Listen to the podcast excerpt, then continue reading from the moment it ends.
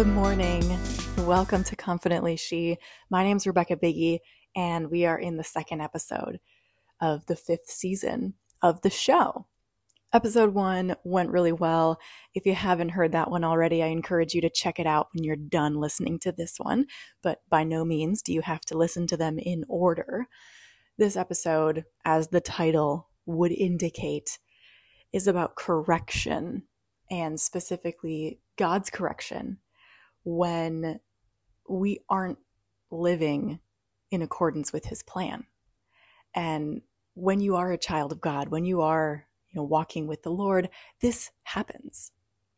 This happens. He he will sometimes take you out of situations that he knows you are not supposed to be in. It's not always us who decide to come back to the path, to come back to the plan, sometimes He really saves us. He really gets us out of these situations because think about it from a real life, like father child perspective. If you if you take away the fairy tale feeling, especially if you grew up going to church, sometimes the Bible can read like a fairy tale, like a storybook that you heard as a kid. But think of a father who loves their child so much and they see their child getting into situations, getting into re- relationships, being in places that are going to hurt them, whether it's physically, emotionally, damage their heart, damage their spirit. That father would intervene to save you. Right? That that parent would do something about it. They're not just going to sit back and be like, well, if they if they want to come back, they will. Not if the situation is bad enough. So there have been a few times in my life where this has happened, where I have I knew that I was on the wrong path. You know, I'm not delusional enough to to be like, no, I yeah, no, I knew I knew that what I was doing was not great. And when when God steps in to make these corrections, sometimes it can hurt because we're holding on to this thing pretty tightly, usually. And so when it gets ripped away, it there were roots in there, there were attachments in there. And as much as he doesn't want to hurt us, what he wants more is to save us. What he wants more is our safety, our protection, and what is good for us. He doesn't want for for us to continue living a life of sin or shame or struggle. He wants to set us free from that. So there are times in our walk where God painfully removes these situations, these people, these places, or these idols, or just simply these opportunities for sin in our lives. And it's painful. It's not fun. I remember going through these seasons and being like, this is really unfair. This feels cruel. This feels hurtful. And so it reminds me of Hebrews 12, where it says, My son, do not make light of the Lord's discipline, and do not lose heart when he rebukes you, because the Lord disciplines those he loves, and he punishes everyone he accepts as a son. And then later on, it says, No discipline seems pleasant at the time, but painful. Later on, however, it produces a harvest of righteousness and peace for those who have been trained by it. And so I don't want you to think of punishment as like this sadistic, like, oh, I, I, I need to punish you. Like, like God takes pleasure from that. I want you to think of it, and I have learned to think of it more as the result of removing this is going to feel like punishment. But that's that's because there's correction happening and there's a really great analogy that I thought of not too long ago to help explain this and to to help talk about this a bit more. So he removes people, places, jobs, whatever from our lives sometimes and it can be extremely painful depending on how tightly we held on to those things but it's similar to the type of pain that comes from exercising. You know, your muscles are sore and torn up, but that's the point. That's the process for strengthening and growing. You cannot grow to be physically strong without enduring some of that reminder of your own weakness. So, the analogy actually isn't the exercise one. I feel like that's a little played out. People use that all the time. I had Invisalign. You know what that is?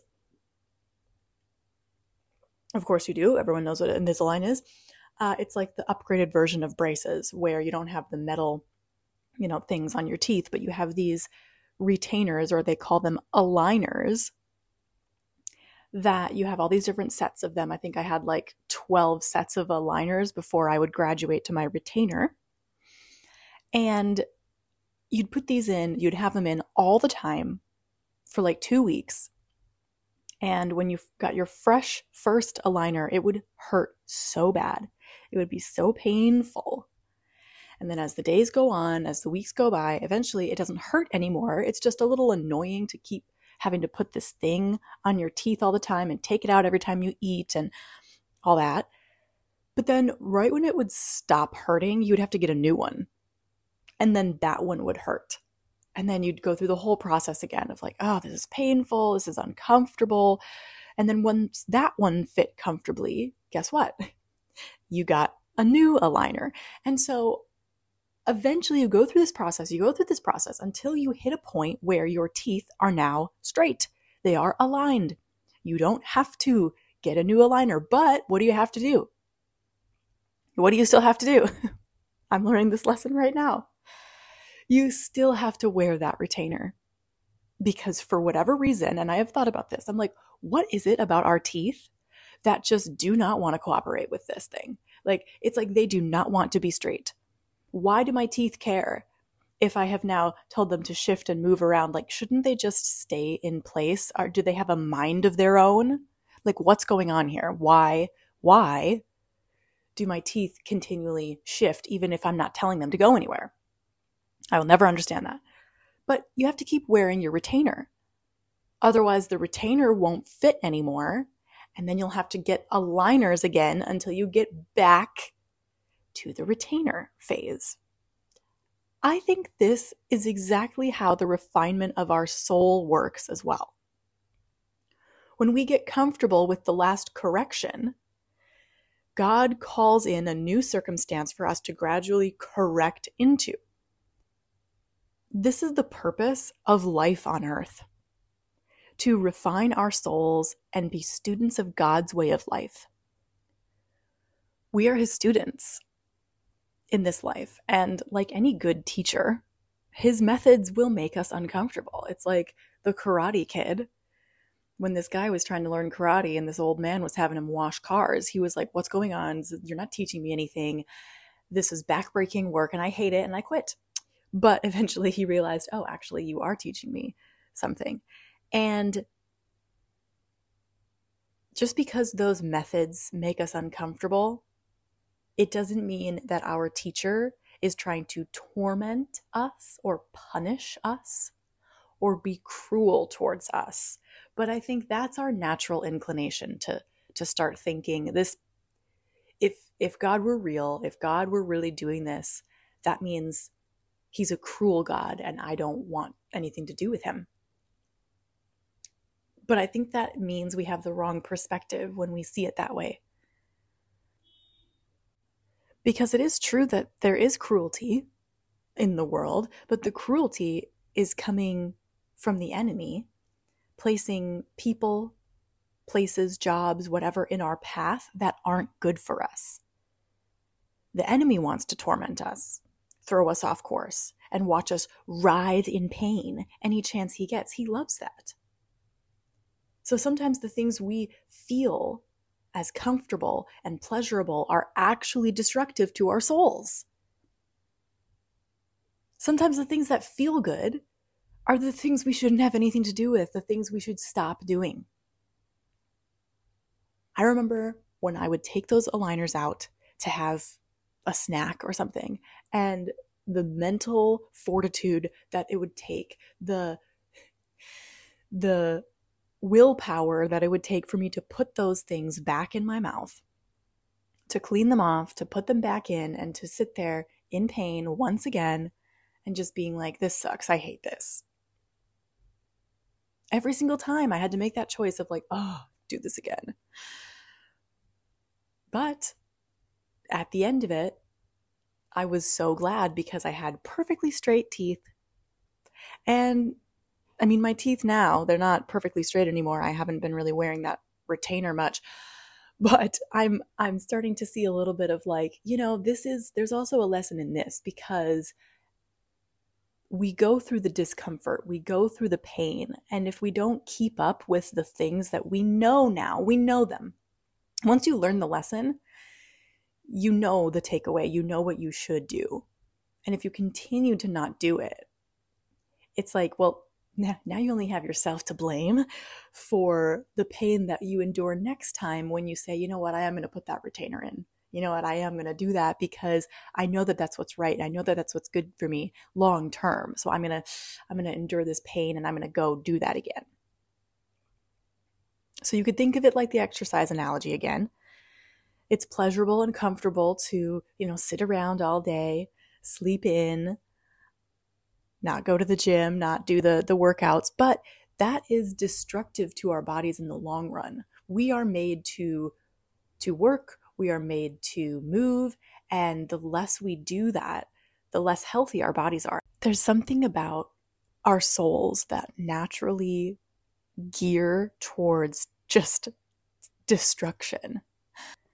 Even the best person you know struggles with selfishness struggles with anger, struggles with, you know, I mean, really everything can boil back down to selfishness if you think about it. But we like to chase things that aren't good for us. And, you know, in Christian culture, we call that idols. Um, maybe in worldly culture, they just call that like desires. But these desires don't satisfy us, they just become the thing that all of our energy is poured into, and we don't get much back in return. That's exactly what I talk about in the book Social Currency. But sometimes these idols are tricky to identify, especially in our modern world where we glorify things like rest and comfort and control and money. And, you know, these are all idols that are normalized and celebrated. And you wouldn't think you're sinning or destroying your soul by putting in long hours at work or creating a predictable schedule and life for yourself. But when you put those things above your relationship and focus on God, above your relationship and focus on other people, it can become your idol that you pour everything else into. And if it gets to a point where you are on a path to destruction, God will take you out of those situations. He'll shift you, even if you don't want to be shifted, for your own good. And I think that when we feel that pain of correction, we tend to think, again, like I say, God is being mean, He's tormenting me, this isn't fair, this is uncomfortable, I don't like this, God must not be good. But that's like begging your parents to let you get Invisalign or braces or whatever. And then you get them on and you're crying and you're saying, Why would you do this to me? Why would you do this to me? And they're like, Because you said you wanted straight teeth. This is the process. There is always a process. God made this world to have process. Only God can speak something into existence and snap his fingers and say this is this is the way it is now. This exists now. But within the world, within the way the world works, there's a process to follow to get a result. And there's always some discomfort that comes from correction. So if you're in a season right now, if you're in a in a place where you feel that correction and you don't know how to process it, you don't know how to think about it, I want you to think back to those verses that I read in Hebrews 12. And I want you to just remember that God doesn't correct people who are not his children. Like, if someone isn't walking with God, he's not going to go out of his way to like correct what they're doing. He doesn't. If I'm not the parent of a child, I am not going to go out and and put in the effort of rearing that child. Child rearing is a big job. You can be a biological parent and not do any parenting, but that's not how our Heavenly Father works. He is an active parent in our lives. And whether we're like living under his roof, so to speak, like really walking with him, or whether we have run off and ran away from home, he knows where we are and what we're doing, and he will come in and, and protect us, get us out of those those destructive paths. So I hope this brings you some some comfort. I hope this brings you some assurance that when you have those painful seasons, it's not because God is trying to destroy you or trying to be cruel. It's it's actually because he's trying to correct and align your life so that so that you can walk an easier life. It actually is easier. Like I talked about in the first episode, it's like when you're on God's plan, when you're following God's plan for your life, the reason He wants you to do that is because it's the easiest and best life available to humans but we just think that we have the best ideas and we think that the way we want to live is the best way for us.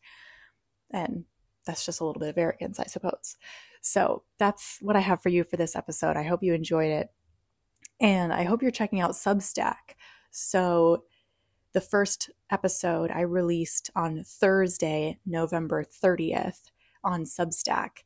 And then it was released publicly on iTunes and Spotify on Friday, December 1st. And so that's how I'm going to do things for a little while here, kind of getting you guys adjusted to switching over to the Substack platform.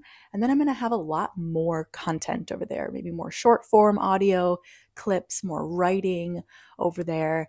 It's also a way for you to comment and interact with the episodes. So if there's something that I said at a certain timestamp and you're like, oh, this was really good, you can put that in a comment right under the post. It's great.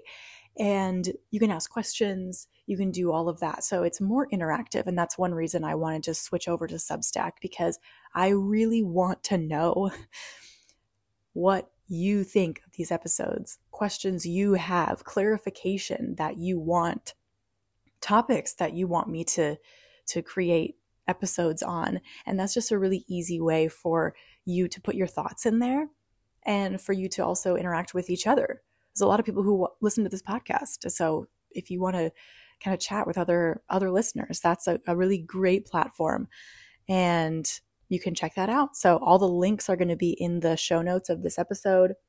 You can also head to my Instagram and everything is linked over there as well. And I will see you in episode three very shortly. Okay, bye for now.